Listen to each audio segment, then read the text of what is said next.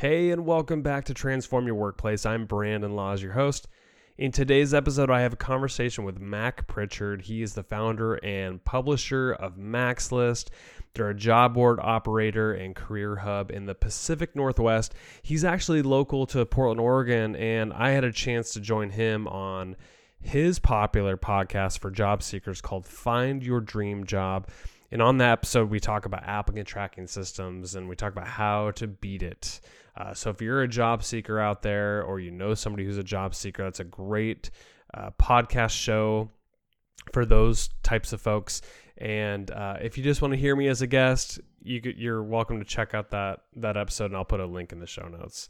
Mac is also the author of the book Land Your Dream Job Anywhere. And um, Mac is a wealth of knowledge. He is a very, very successful job board operator, and he also runs a communications company. So, um, anyways, he's well known in this Portland, Oregon area. And I was happy to have him on this podcast. We talk a lot about what the current state of jobs are, and he, you know, he lends insight into the volume of jobs that are out there and just where he sees this all going amid uh, COVID nineteen. So you're gonna learn a lot from from Mac in this, and he also gives listeners some ideas about what makes a good job post, uh, how you can separate yourself from all the other uh, employers out there who are posting for for jobs and trying to acquire talent. So enjoy the episode. Reach out to me on LinkedIn, Instagram, Twitter, any place that you'd love to connect and um, enjoy the episode. And more importantly, enjoy your summer. I know if you're like me, you're kind of stuck at home, you're not doing much, but uh, enjoy. Make sure you're taking breaks. Uh, step away from the computer every once in a while and be well.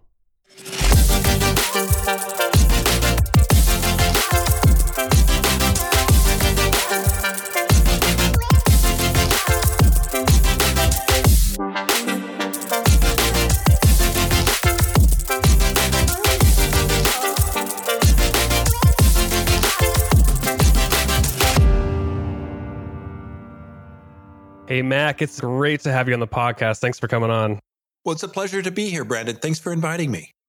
You operate a job board called Mac's List, and you, of course, run another company. But for the sake of this podcast, let's talk about Mac's List. I want to know what are you seeing at the moment in terms of volume of job postings? Because that's what Mac's List is really all about. You provide a great service. There's a lot of job postings. I'm looking at it now. There's 320 listings just in, I think, in Oregon only, or maybe that's countrywide. Is it up or down in coronavirus time? it's down. We're recording this in May of 2020. And like job boards all across the country, we have seen a drop in listings since the virus really hit about March 15th. Has it bounced back at all as of recently, or is it just continuously going down? It appears to have plateaued in early April. So the numbers we look at, Brandon, are not only the number of job listings, but also the number of visitors to our website, as well as obviously the revenue from sales. And for the last six weeks, all three of those figures have been coming up very slowly. We, of course, right now have 14% unemployment rate and more than 30 million people are out of work. So you're only seeing a fraction of the job listings you saw in February and January of this year.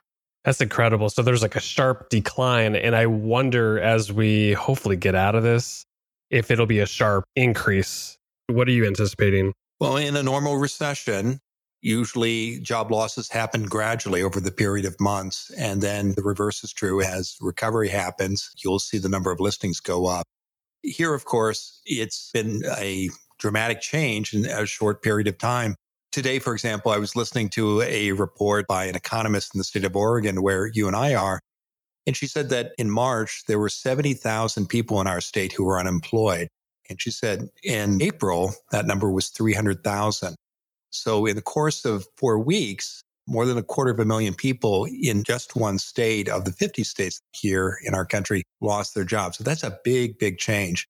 Do you communicate with other job board operators? I'm curious. I mean, they're seeing the same thing, I'm sure, but is it around the same type of drop as you? What are they seeing? The numbers vary. The big national boards, I think there was a news story about Indeed, for example, a few weeks ago that saw its listings go down by 40%. And some niche sites are doing better and actually seeing a growth in business, thinking about sites that serve sectors like warehouse jobs, for example. But overall, the range varies. Uh, most job boards have seen a drop in listings.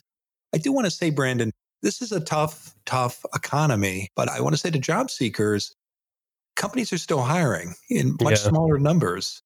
But it's important to recognize that because often people think, well, what's the point in an economy like this of looking for work at all? And I don't want to sugarcoat it. The competition is intense and the opportunities are fewer, but the people who continue to look and know what they want and where they want to work are going to have an advantage over those who decide to take a break and not look at all. What types of jobs are you seeing a lot of in terms of the positions that are listed right now? It's probably all remote work at this point, uh, probably less warehouse jobs or retail jobs. But what are you seeing if there's any sort of theme? Our site serves employers and job seekers in the Pacific Northwest, primarily in Washington and Oregon. And we focus on professional white collar jobs. Mm-hmm. So before COVID, we might have seen 150, 200 new jobs a week. Now we're seeing about 75. They are professional positions. They're coming in smaller numbers. And so while employers in the past might have posted five, ten jobs in a week, now it's one. And because of the market that we serve, we are seeing not only white collar jobs, which we've always gotten, but there is, to your point, there are more opportunities that allow for remote work. Mm-hmm. For those that we, we talked about the employers and posting at a, a lower level, but for those that are posting on your site in particular, are they getting a good response from candidates? I'm really curious what the candidate response is like. If they're out seeking work or if they're most of them are on unemployment and just sort of exhausting what they have there. What's your sense on that? I think a lot depends on people's circumstances. And not only have we seen job listings drop on sites like mine, but across the job board industry. When I talk to other job board operators and look at industry publications, the traffic has gone down too, Brandon. And that might sound counterintuitive, but if you reflect on it, two things are happening. One, typically sites like mine attract what are called passive job seekers. These are people who have a position and they're curious about what else might be out there and what they might be able to do to improve their situation. The second, according to surveys we've done of our readers of our site, passive job seekers typically will account for three quarters of our audience. The remainder are people who are actively looking. And you would think, given those numbers I shared earlier about the unemployment rate and just the number of people in one state alone who are out of work, you would see a tsunami of traffic to sites like mine. But I think what's happening, Brandon, is that people who have lost a job, they're focusing on survival right now. And we've all seen the news accounts of the challenges that people out of work have faced in collecting unemployment benefits. And it's not uncommon to see reports of waits of four, six, eight, or even 10 weeks. So I think people who might normally be doing a search because they've lost a job are focusing on getting their finances in order and they will start a search once those checks start arriving. For the employers that are looking to fill positions, and there are some positions out there, as you mentioned, I'm sure a lot of employers are having a hard time getting people to comfortably come back to work. And maybe these positions will remain open until people start having that comfort. But how do you advise employers to differentiate their job posts and particularly in this kind of environment? Like, what kind of language should they use? What sort of things should be on their job posts to make it really appealing? I'm glad you asked that question because even before COVID 19, this was a challenge for many employers, particularly for the clients that we serve at Mac's List. Our customers tend to be small or medium sized organizations where hiring is not a frequent event. And often it's assigned to somebody who has been not been trained in hiring process. They haven't had formal instruction on how to write a job posting. They're not trained formally in interview techniques. And so often that can create a bad experience for the candidate and for companies that don't have professional HR staff who've gotten training in those kinds of skills, it can lead to a disappointing response. I think after COVID 19, not only do those basics matter even more, employers also have to learn new skills for both hiring virtually. And then if people are going to work remotely, onboarding them and then supporting them as they work from a home office. Have you seen any postings, Mac, where you were like, wow, this is incredible. This is totally differentiated from any other posting that I've seen? I don't know how deep you go into the postings that are on your website. I imagine you have people that probably help with all that, anyways. But I'm curious if you've seen anything super creative that would appeal to people, especially now looking for work. I think creativity is important, but I would say to employers focus on the basics. Use a clear job title that is written in plain English that people can understand. Avoid internal titles that might have some meaning inside your organization, like program specialist two. What does that mean? And it's important to have a clear title, not only because it allows you to attract the right candidate who's got the skills and experiences you want, it's, you know, civilians outside your company don't think in terms of those titles. So when they're doing online searches, they'll miss your job. Another thing, Brandon, is include a salary range. Yes, yes, I agree. And the benefits, if you're an employer of doing this, are twofold. One, there's data that shows you get a much higher response rate. But second, you hear from the right people because when you're clear about what you want to pay, and every company I talk to, they've got a budget, they know what the figure is. And when you share it, then the people who want more are not going to apply. And the people who may not have the skills and experiences will, will say, oh, well, that job is way out of my current salary range, but maybe I'll get there one day. So, in other words, you get fewer applicants in the long run and you get the right applications. The third thing I would say, um, and while it's not related directly to job postings, is just have a clear hiring process, communicate with candidates. Again, I'm sure you hear this all the time in your work, but we hear from job seekers how frustrated they are when they send in applications and they never hear back. Or if they're engaged in one or two steps of the process, sometimes they never hear back after taking part in interviews.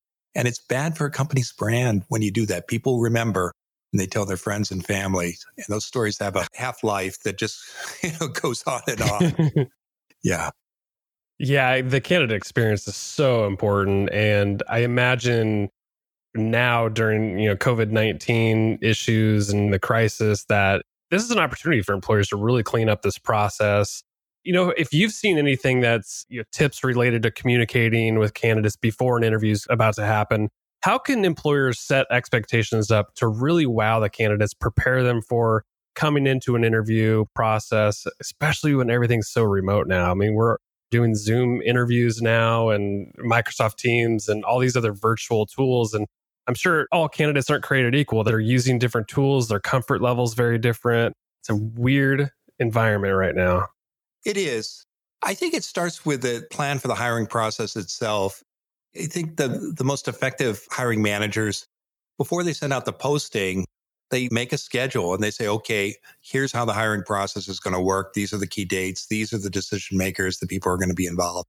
Then they write the job posting. And if they're, again, using clear title and plain language and add a salary range, they're going to attract the best candidates. But don't stop there. Seeing people in person or virtually, when you invite candidates in for that first conversation, whether it's a phone screener or eventually uh, smaller interviews, share the key steps and deadlines from that plan with the candidates. It's not a state secret. Say, here's what our goal is. We want to have somebody in place by this date. These are the people who are involved. Share as much information as possible about who a candidate is going to be interviewing with. Mm-hmm. And, you know, if possible, share questions in advance. The more information you share, the better prepared the candidate will be. But most importantly, the better the quality of the conversation you're going to have with a candidate because you want people to shine. You want them to show their best self.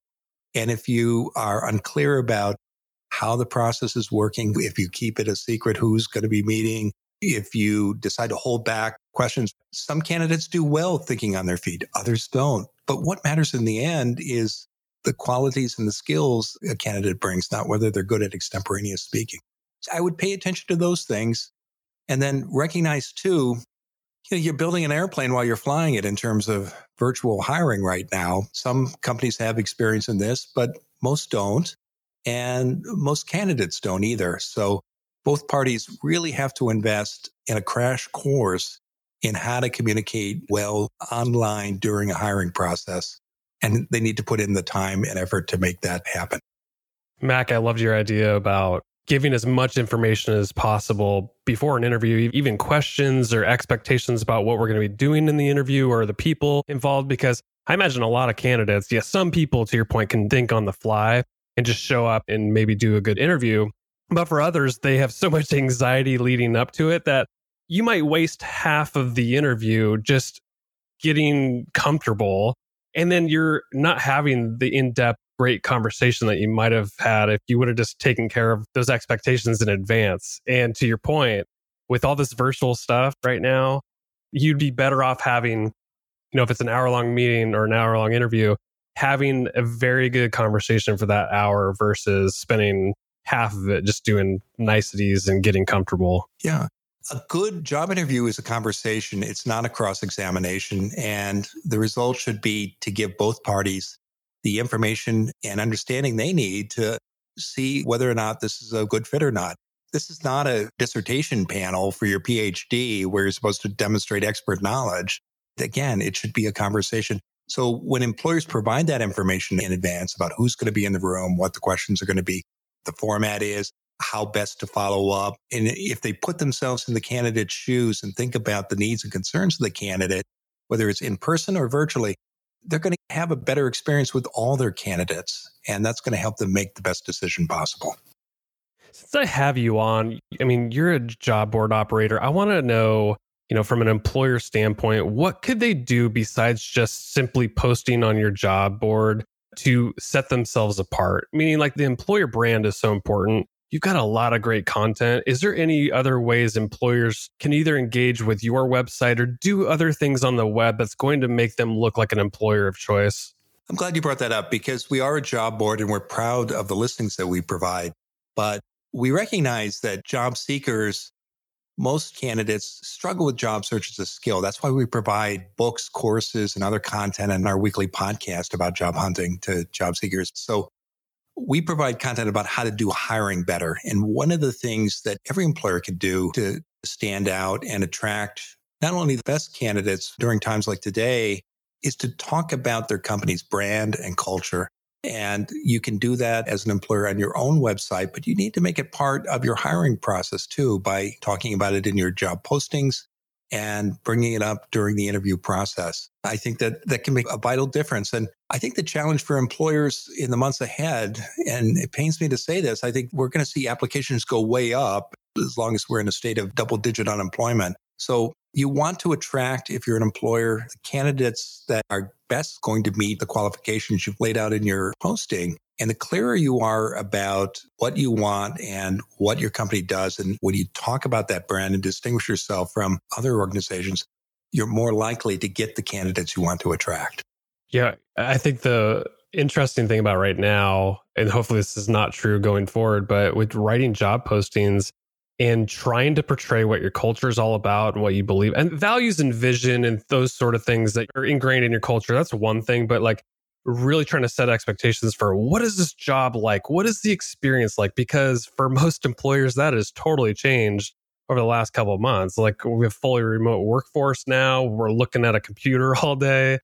I don't know how you write a job posting in a compelling way right now. Do you have any ideas? Well, I think it comes back to the problems that the position is going to solve and being clear about that.